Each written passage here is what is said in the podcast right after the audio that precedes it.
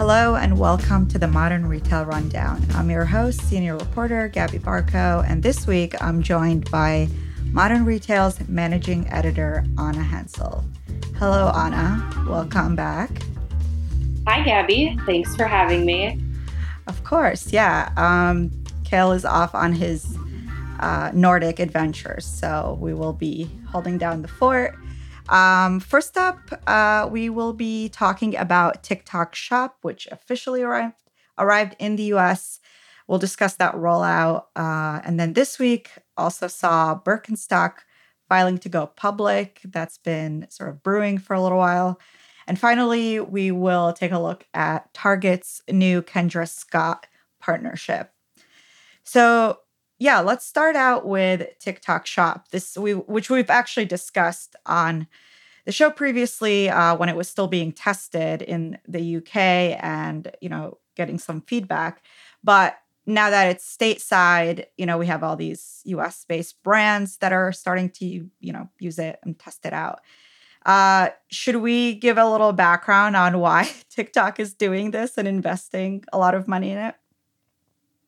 Yeah. So TikTok has done a lot of things in commerce. And to be honest, it's been hard for me to keep track of all of them. Like when this was launched, I was like, wasn't TikTok Shop already live? Mm-hmm. Um, but it's something like you mentioned, they've been testing it for about a year in the UK and in Southeast Asia. And with TikTok in particular, um, you know, it's there's the hashtag TikTok made me buy it. It's been a place, I think, since it launched where people discover products or has convinced a lot of people to make an impulse purchase.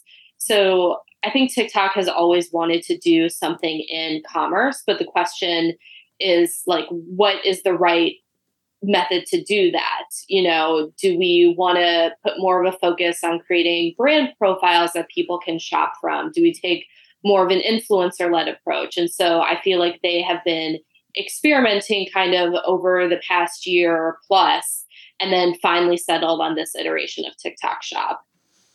Yeah, and it makes sense because there's been what I feel like a really quick evolution of TikTok. I feel like it was just a couple years ago that uh, it was a novelty and a lot of companies saw organic virality and you know their products selling out pretty quickly because people discovered it on TikTok. But and then of course ads were introduced, and so now there's an official marketplace. It's sort of similar to the way Facebook built out Instagrams, or now Meta built out Instagrams uh, e-commerce cap- capabilities, though that one took a lot more time. And so I don't know. I think the acceleration of it just goes to show that TikTok saw, you know, that yeah, they were leaving money on the table by having the brands just do all of this themselves.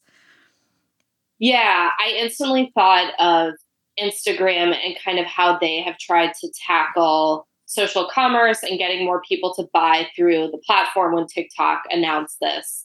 So, Instagram has gone through quite a few variations of this over the years.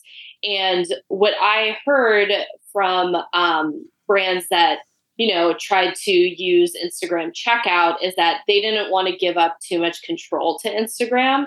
They were very hesitant um, to have people buy directly through Instagram versus their own website because then they didn't get access to as much customer data. But what I think is interesting with TikTok Shop is they're taking a much more influencer led approach. Um, so basically, you know, businesses can sell up to have their products featured through TikTok Shop. And then based on that, influencers can create this like curated assortment of stuff, you know, browse what products are on TikTok shop and look at, okay, what do I think aligns with like my personal brand the most? So I think that that is pretty interesting and makes sense with how people use TikTok. I feel like you know, people aren't really using TikTok for brand updates, whereas maybe people are more likely to follow brand pages on Instagram. But with TikTok, a lot of it is very impulse driven. You might just see a couple videos from an influencer you like and then decide to click on their page and they have links to all of these products and you might spend some time browsing through there. So I'll be very curious to see how that performs compared to what Instagram has done because I feel like really no social media platform has kind of taken like that approach to social commerce in the US. Yeah, and it, it is interesting because over the years we've seen uh, sort of mixed results of brands that are using TikTok to drive traffic to their sites. Uh, you know, I've heard a lot that it's almost like you have to just keep trying, posting and posting, and then maybe once in a while you'll get a viral video. There doesn't seem to be a specific formula the way that maybe, you know, Facebook ads had a couple years ago where you can just put in X amount of money, get X amount of conversion rates. And so, with that said, and then the algorithm, of course, yeah, I guess how how will the relationship between the businesses and TikTok unfold? That that'll be interesting to see. Yeah, I think it has been really interesting. One of the things that has struck me the most, which you were kind of alluding to when reporting on TikTok and asking brands, you know, how does TikTok do at driving sales for you? Is I do feel like the answers can be very varied. I will talk to some brands who say that TikTok drives a lot of engagement and likes and follows for us and zero sales.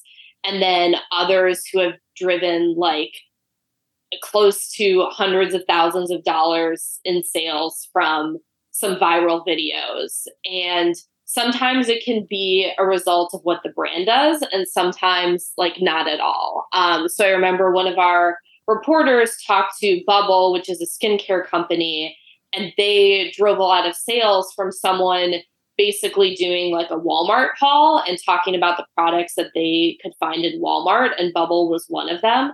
So I think it's going to be really interesting. And also with the way TikTok is building TikTok Shop, it's kind of a two sided thing. So you have to have influencers who are interested in promoting their products on um, TikTok, but then also uh, brands who are interested in selling their products through TikTok. And so if TikTok wants to keep brands investing in TikTok shop, they have to prove that like it drives reliable sales over time and that it's not just a flash in the pan thing. Yeah, I wonder how many will uh, wait to see, you know, because people don't have to leave the app to go to Amazon, which is actually a pretty big phenomena.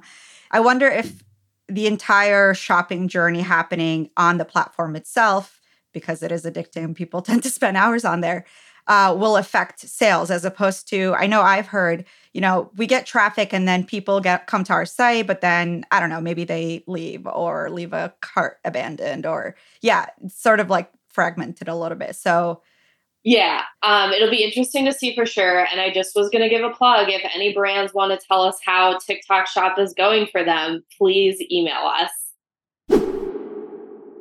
Next up, this week, Birkenstock filed to go public. We will run the numbers first. Uh, according to its F1 filing, which is because it's a foreign company, Birkenstock's fiscal 2022 revenue totaled $1.3 billion. That's a 70% increase from 2020. It's a huge jump. So, yeah, they've had a pretty exciting last couple of years. Should we break it down, Anna? Yeah, so I was very excited to see another retail IPO this year because we've had some companies in and around the retail space go public, Klaviyo and Instacart most recently. But this is a true historic retailer that's going public. Uh, Birkenstock was founded in 1774. And I believe actually in their IPO filing, they tried to call themselves the oldest startup, which was pretty funny.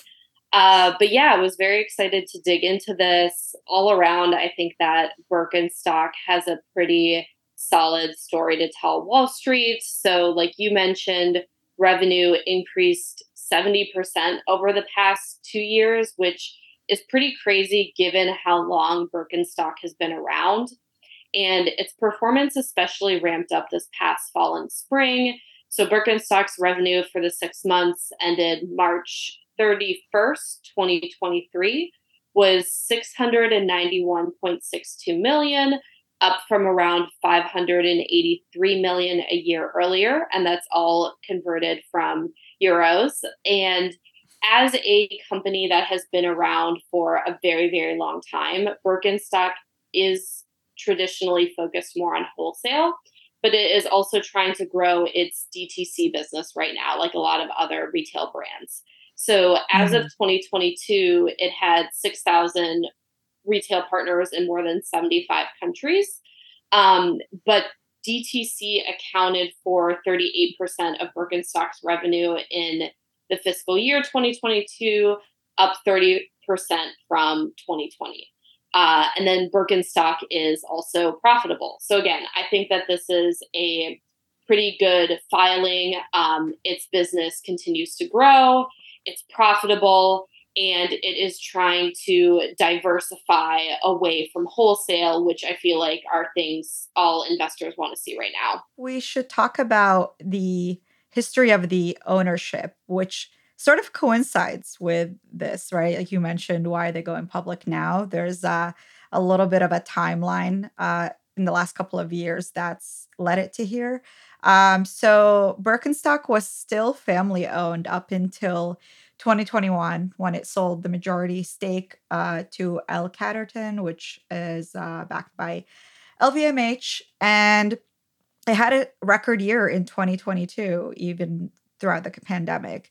But should we talk about some of the investments that the um, you know obviously selling to a private equity firm brings to a company like this where traditionally it's really only uh, mainly relied on its cult following you know it's the fact that it's just an iconic brand and people just repurchase it all the time and that's sort of what they counted on as opposed to paid marketing yeah so to take a step back i thought it was really interesting that Birkenstock continued to be family owned for centuries. Um, and it wasn't until 2008 that they brought in Oliver Reichert to become the CEO, who I feel like was really credited with um, taking Birkenstock. Like Birkenstock has always been a solid company, but kind of investing more in the things that make a retail brand really buzzy these days um, like collaborations with fashion companies, which we can talk about later.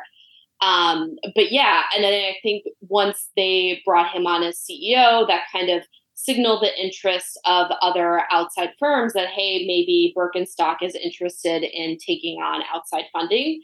So, yes, in 2021, it sold a majority stake to L Catterton and the IPO could value Birkenstock at over eight billion, which would mean a huge payday for L Catterton, which uh, has backed a lot of startups. I mean, recently they invested in uh, Goodles, I believe, which is a better for you mac and cheese brand. Um, they've invested in Everlane.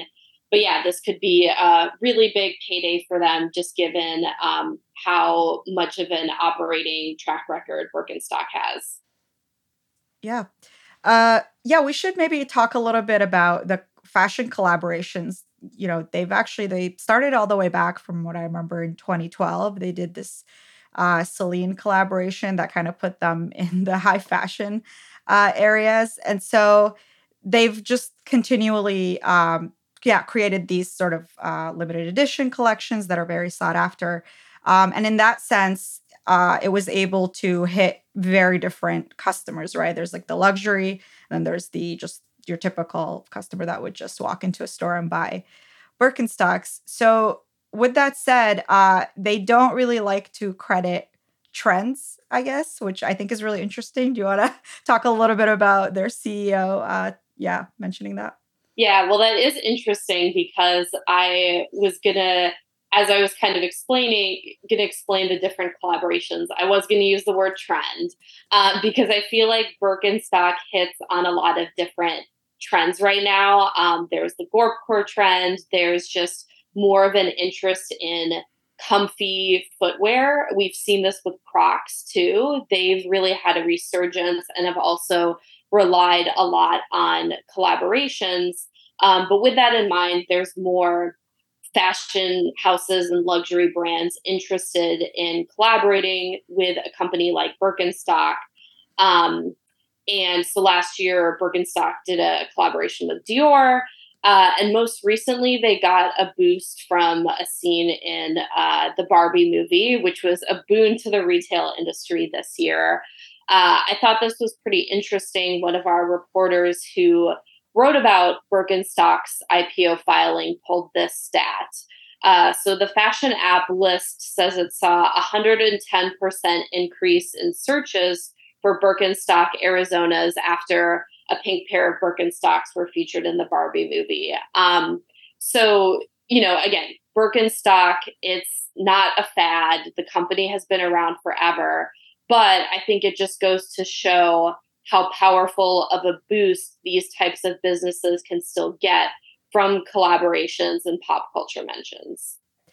And lastly, let's talk about what this could mean for the IPO market because this is usually, um, or this is a really good sign, right? Where, whereas uh, we've had a little bit of a drought in the last year. And so maybe it's a sign that, yeah, things are picking back up a little. Yeah, I mean, I always think that three is a trend. So just in the past month, we've had Klaviyo, Instacart, and now Birkenstock filed to go public. And so these companies all operate in and around the retail space, although they do hold slightly different positions. So Klaviyo is a software company that works with a lot of e-commerce and retail companies. Instacart is grocery delivery, obviously. And then Birkenstock is more of a traditional retail brand.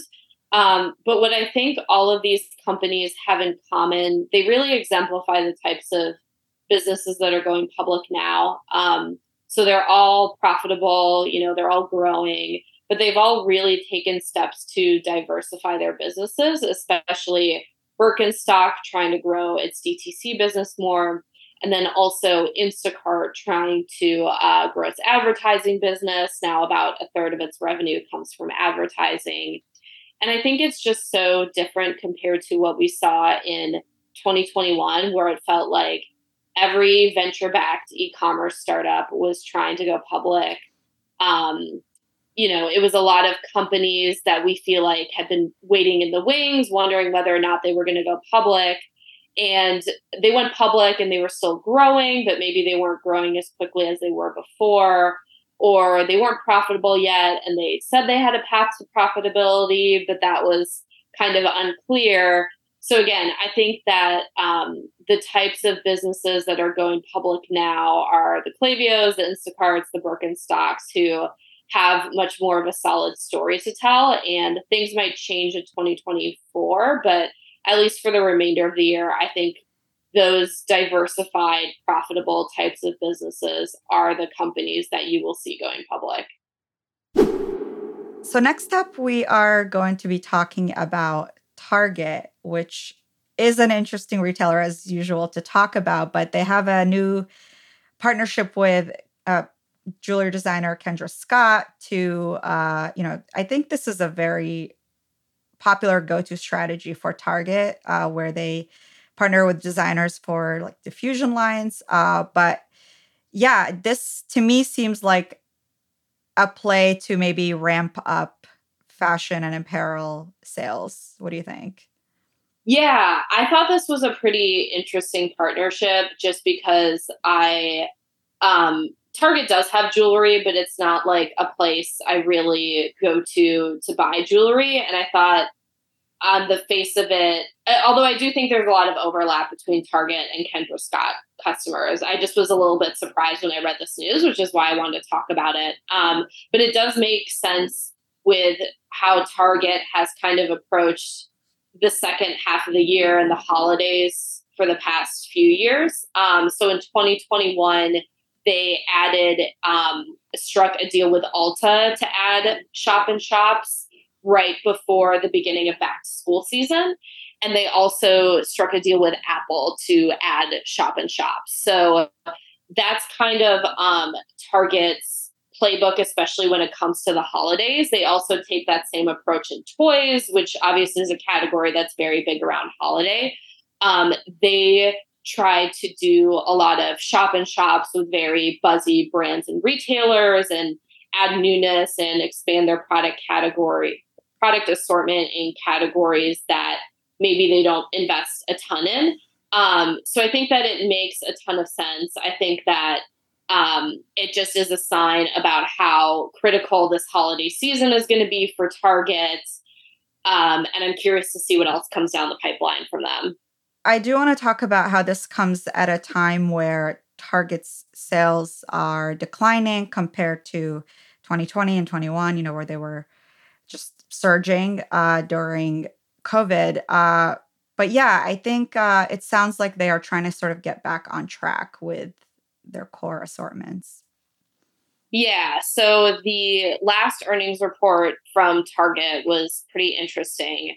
Um, so they reported a sales decline, which is a total rarity for them, especially they were one of the biggest beneficiaries during COVID because they still had um, they had a pretty robust buy online pickup in store network. So they got the online sales. They got the sales from people panic buying toilet paper and then um, the sales from people who after they got their stimulus checks and had money to spend and also wanted to uh, maybe pick up some more fun home goods and electronics at Target in addition to their Lysol wipes. Um, so eventually, Target's luck was bound to run out. Um, they did also run into some trouble last year where they were trying to right size their assortment because you know people weren't spending as much money on the home goods and the electronics and the stuff that they did during the pandemic um, but this was the first quarter in a while where they reported a sales decline. They also cut their full year profit and sales expectations. Um, and then allegedly, they also were hurt by uh, a backlash to their Pride collection in stores, although, you know, they didn't really say exactly how much that hurts sales. We just have the whole um, top line number, right? So, with that in mind, I think that the holiday season is really important for Target. I think, you know, they want to make sure that they have the buzzy brands in stores so that people go to Target for their holiday shopping um, versus maybe some other places, maybe like a Walmart. Yeah. Uh, and then on the other side of it is uh, Kendra Scott and uh, their expansion plan. So they had uh, they brought on a new CEO in 2021 who took over from Kendra Scott herself, uh, and they said they're they will be focusing more on physical retail presence and just expanding stores uh, versus mostly selling online. Uh, yeah, do you think as far as I, I, think we hear this a lot with jewelry brands that we cover, which is that uh, most people still want to touch and feel uh, the you know jewelry before buying them, and so uh, yeah, physical presence is always part of the puzzle there. Right. So uh, when this news was announced, I also was like, what's going on with Kendra Scott? Um, and so in 2021, they named a new CEO, Tom Nolan, who took over for Kendra Scott herself, who had been um, the CEO for almost 20 years. And what Tom said in a recent interview he gave is that they are really aggressively focused on pursuing retail. We've been really bullish on retail, even through COVID. Uh, and so they now have over 130 stores. They say stores drive 50% of sales and double as event spaces. And that um, last year, 128 Kendra Scott stores hosted 20,000 total events. So they're really doing a lot with stores. I think that that is that's definitely a high level of investment. But just what struck me about this Target partnership is that as a result of this deal, they're going to be selling products in 150 stores in time for the holidays. And presumably, it does, if it does well, they will continue to expand that over time. But that just goes to show how much more quickly you can um, expand your wholesale or your retail presence, excuse me, by working with wholesale partners versus just trying to open your own stores. Kendra Scott has been opening its own stores for years now, and they're still only at about 130. And then they strike this deal with Target and they get in 150 stores overnight, basically. That's our show for this week. Please rate and review us on Apple Podcasts, Spotify, or anywhere else you're listening. And then don't forget to subscribe to the Modern Retail Podcast to hear interviews with industry leaders every Thursday. And of course, come back on Saturdays for the Modern Retail Rundown. As always, thank you for listening.